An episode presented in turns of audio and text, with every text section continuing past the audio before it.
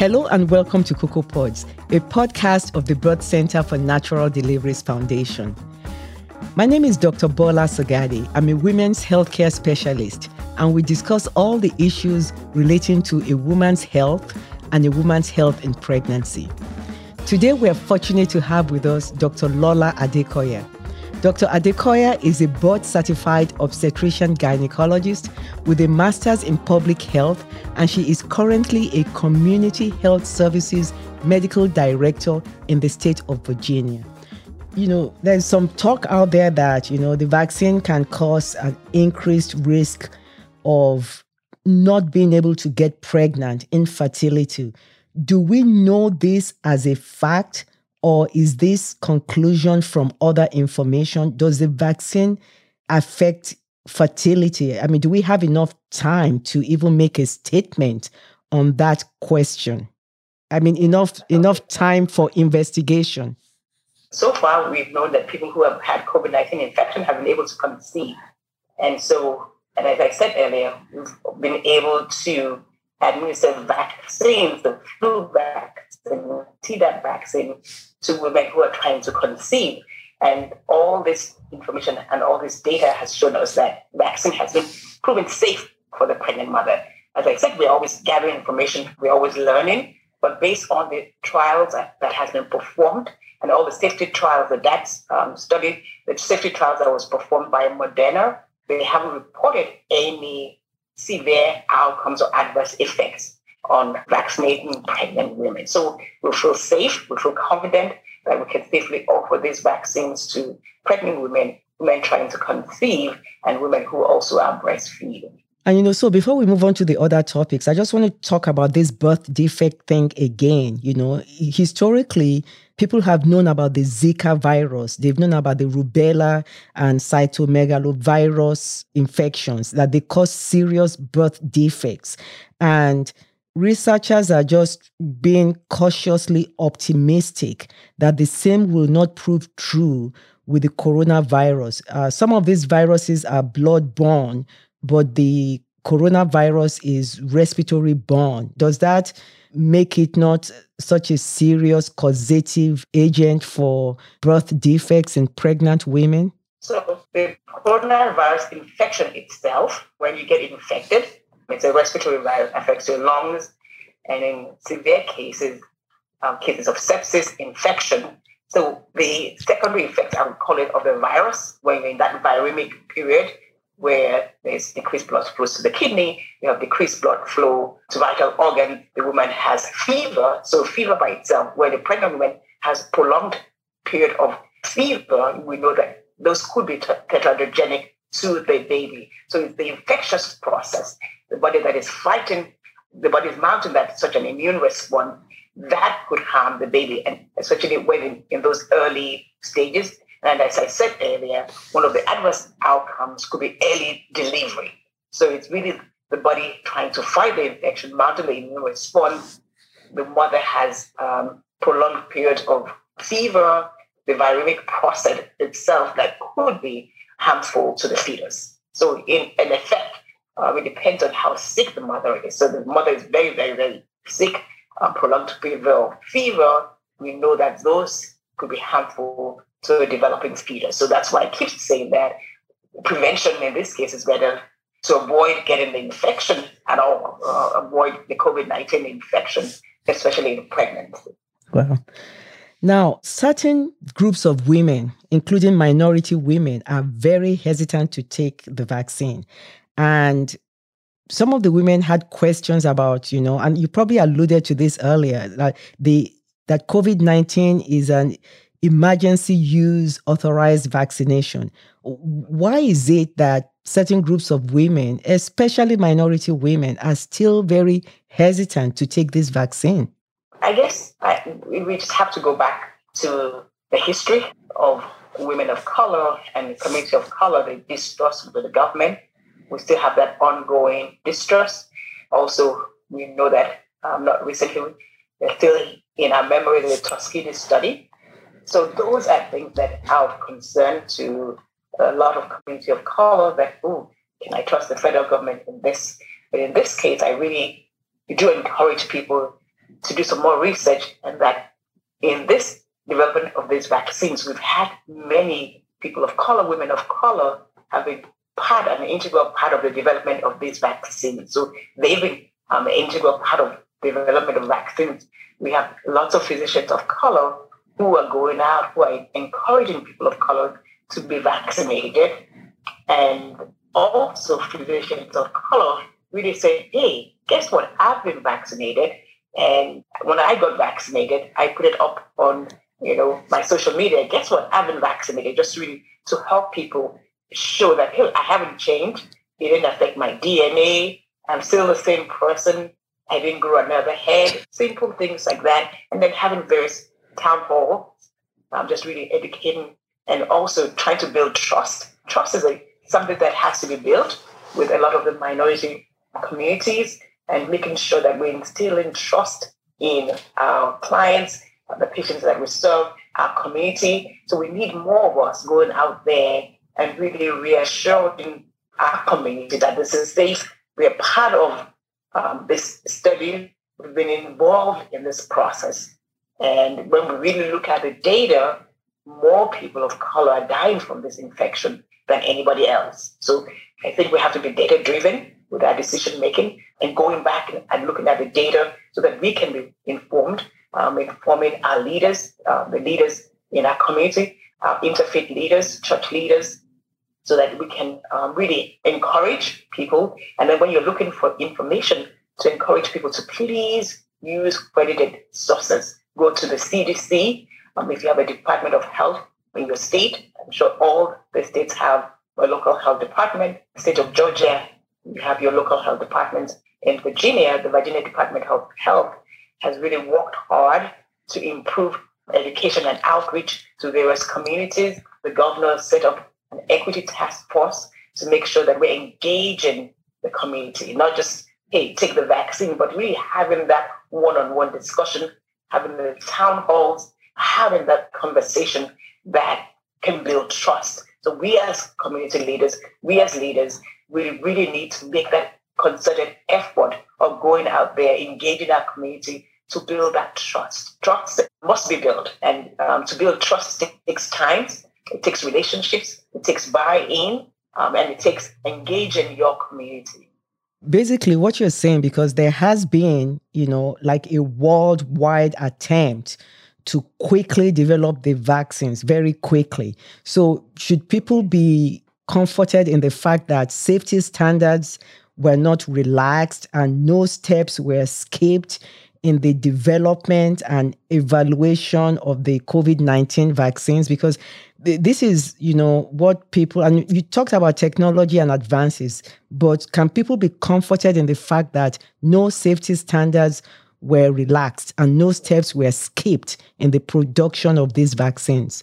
Yes, that's an excellent question, and that's a question um, that we just need to keep, you know, making sure that we're engaging people and educating people that yes, with the advent of technology, um, we were able to build vaccine rapidly because this actually, the development of the mRNA vaccine has been in production for the last 10 years.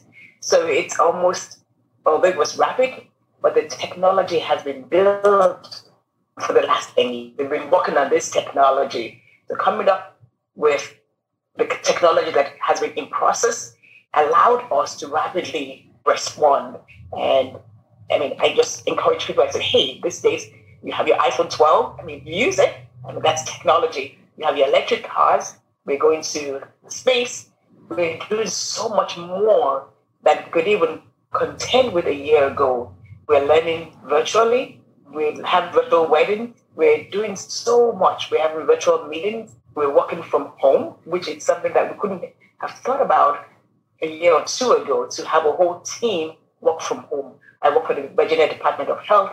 Many of our teams that have been part of this pandemic response have worked from home. Um, we've been more productive working from home, putting in you know long hours. I mean, at the onset of the pandemic, most of my team, we were working from home 10, 12 hours per day working from home. So just taking a step back to think of what we've been able to accomplish, this really has been nothing short of modern day technology, which we're all embracing. Wow.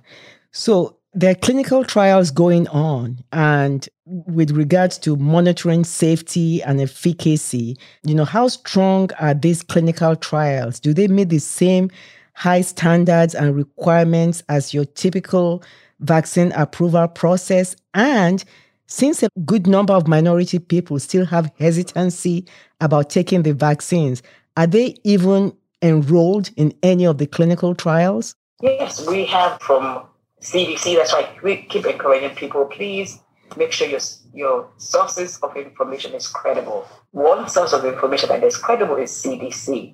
Um, CDC keeps putting out a statement that no, that the safety trials, there were no shortcuts. There was no, you know, trying to create a shortcut process um, for safety trials. And there's still ongoing trials and collected information about the vaccine we have also noted that numbers nationwide, once we started the mass vaccination, the number of infections was going down. So there are benefits to being vaccinated. Um, so data is showing us that, oh, our infection rate is going down, more people are being vaccinated. And then even if you do have the vaccine and you get exposed to the virus, outcomes are less severe. And if you've been vaccinated and you're exposed to somebody with COVID-19 infection, you don't have to quarantine for 14 days as long as you are async. So all this data um, is telling us about the safety of the vaccines, the benefits of the vaccination. And I think many of us are tired of being at home, working from home. I think we want to get back to our new normal. And one way that we can get back to what we call a new normal or a way of life is really creating that herd immunity and making sure that you know enough of the community is vaccinated. So just to uh, make sure I'm answering the questions and just really um, you know, encouraging our leaders, uh, our listeners, that there's ongoing safety trials We're collecting information on the safety of the vaccine, and there's no shortcut. It's really been a high standard, and one of the highest rigorous safety trials was conducted on these vaccines. And despite what we have, we still have ongoing data collection on the outcomes of vaccination and also on any adverse outcomes on effect on people.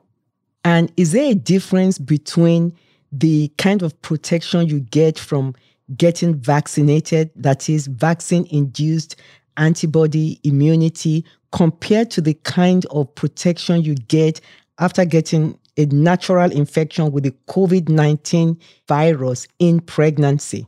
Yes.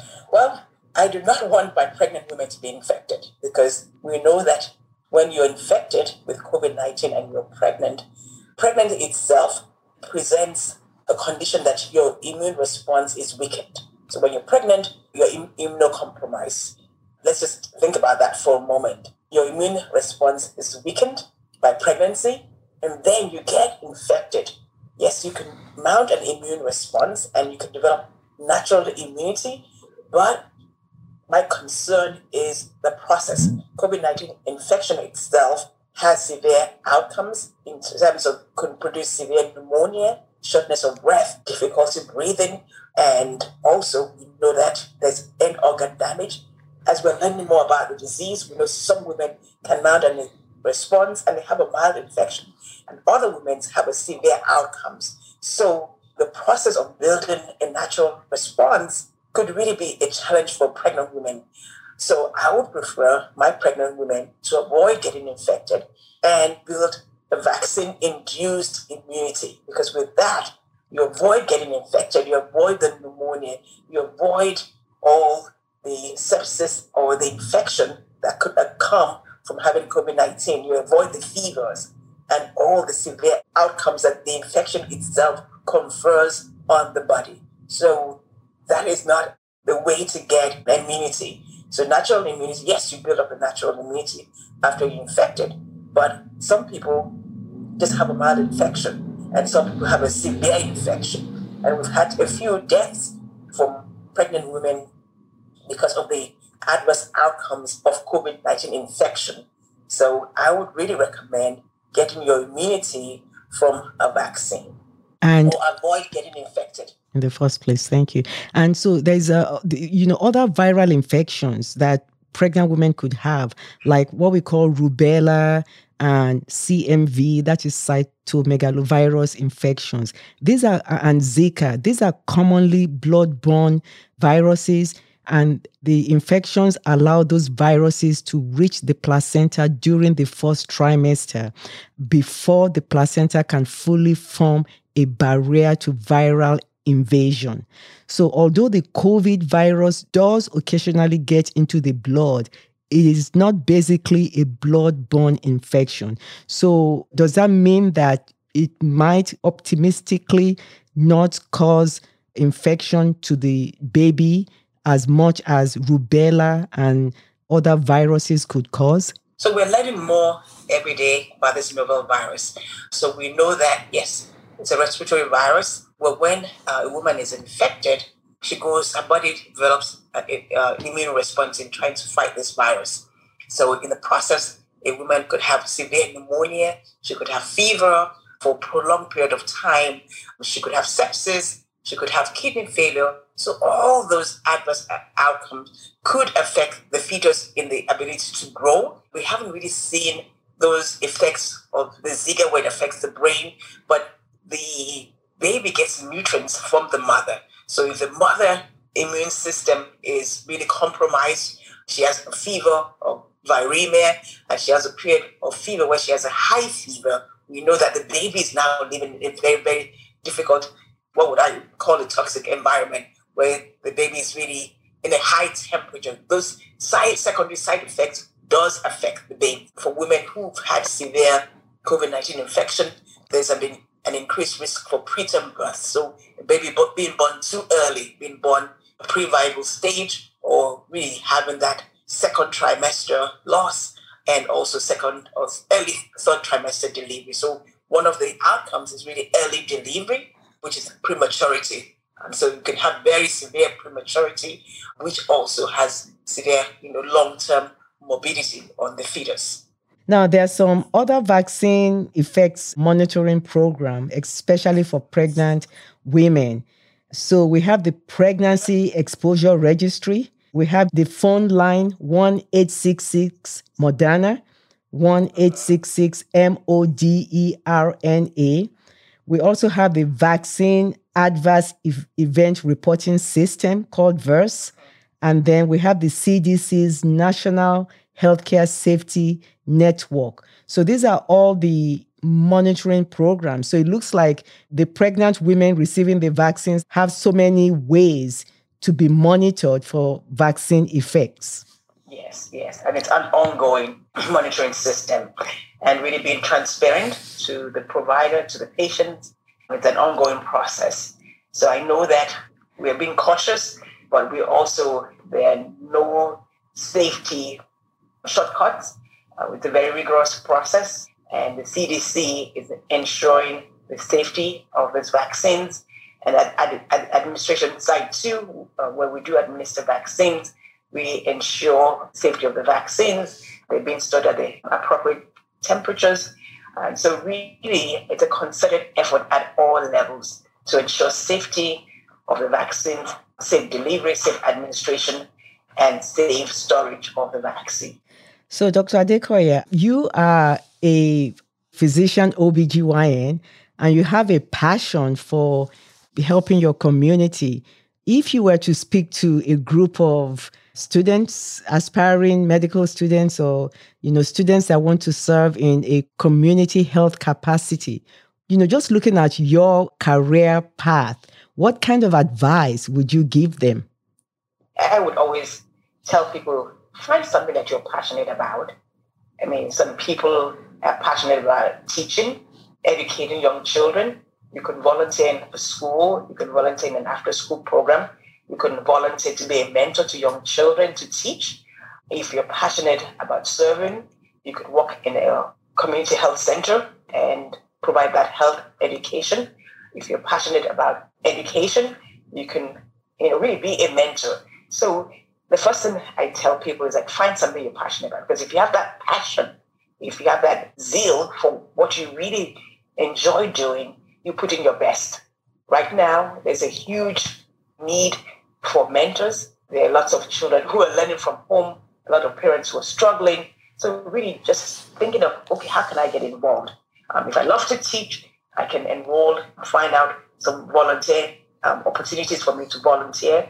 Um, if I want to be part of the pandemic response, there are various um, mass vaccination clinics going on. You can volunteer to enter data. If you're young and you're very good with technology, you can do that. You can be a greeter. I know that some young people can volunteer to make meals, deliver meals. I know young people don't like to cook, but you can deliver meals. Just finding out what you're passionate about.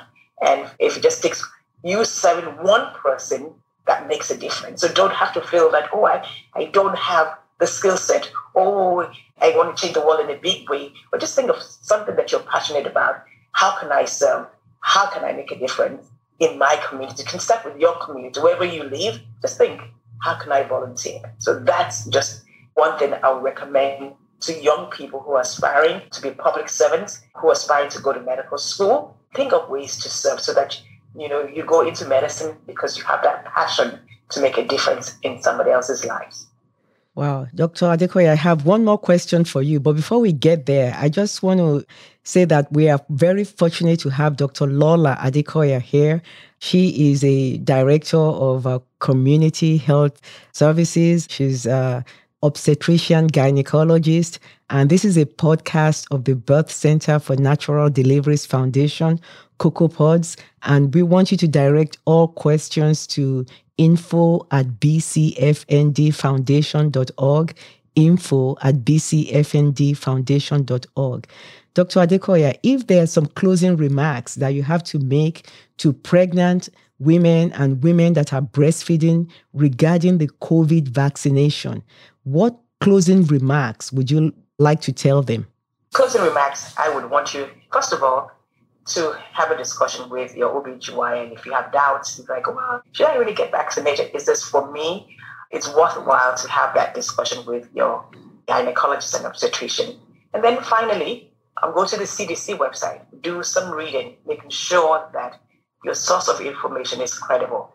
I know there's so much information on the web, and people can easily get lost with so much information and conflicting information. So I would recommend your source of information should be your physician, a trusted leader, your OBGYN who's taking care of your pregnancy and who has been providing care to you during the, your duration of your pregnancy. If you have any concern, have that discussion with your OBGYN. Um, because I know right now there's just so much information, misinformation that is being spread around in the web. I do encourage women uh, to be informed, to be educated, um, and to be empowered by listening to science based, evidence based information. And also, not to end up, please make sure you're following those simple, basic ABCs of public health. Wash your hands, six feet away from people you don't know, avoid crowded situations, and please do anything. Please put on your face mask when you're outside. Wow. Thank you, Dr. Lola Adekoya, for just the time spent educating us some more about COVID 19, COVID 19 vaccination, and how it relates to our special interest group of people, and that is pregnant women and breastfeeding women. Thank you very much for your time today. You're welcome. Thank you. It was great um, spending the afternoon with you, Dr. Shagari. Thank you.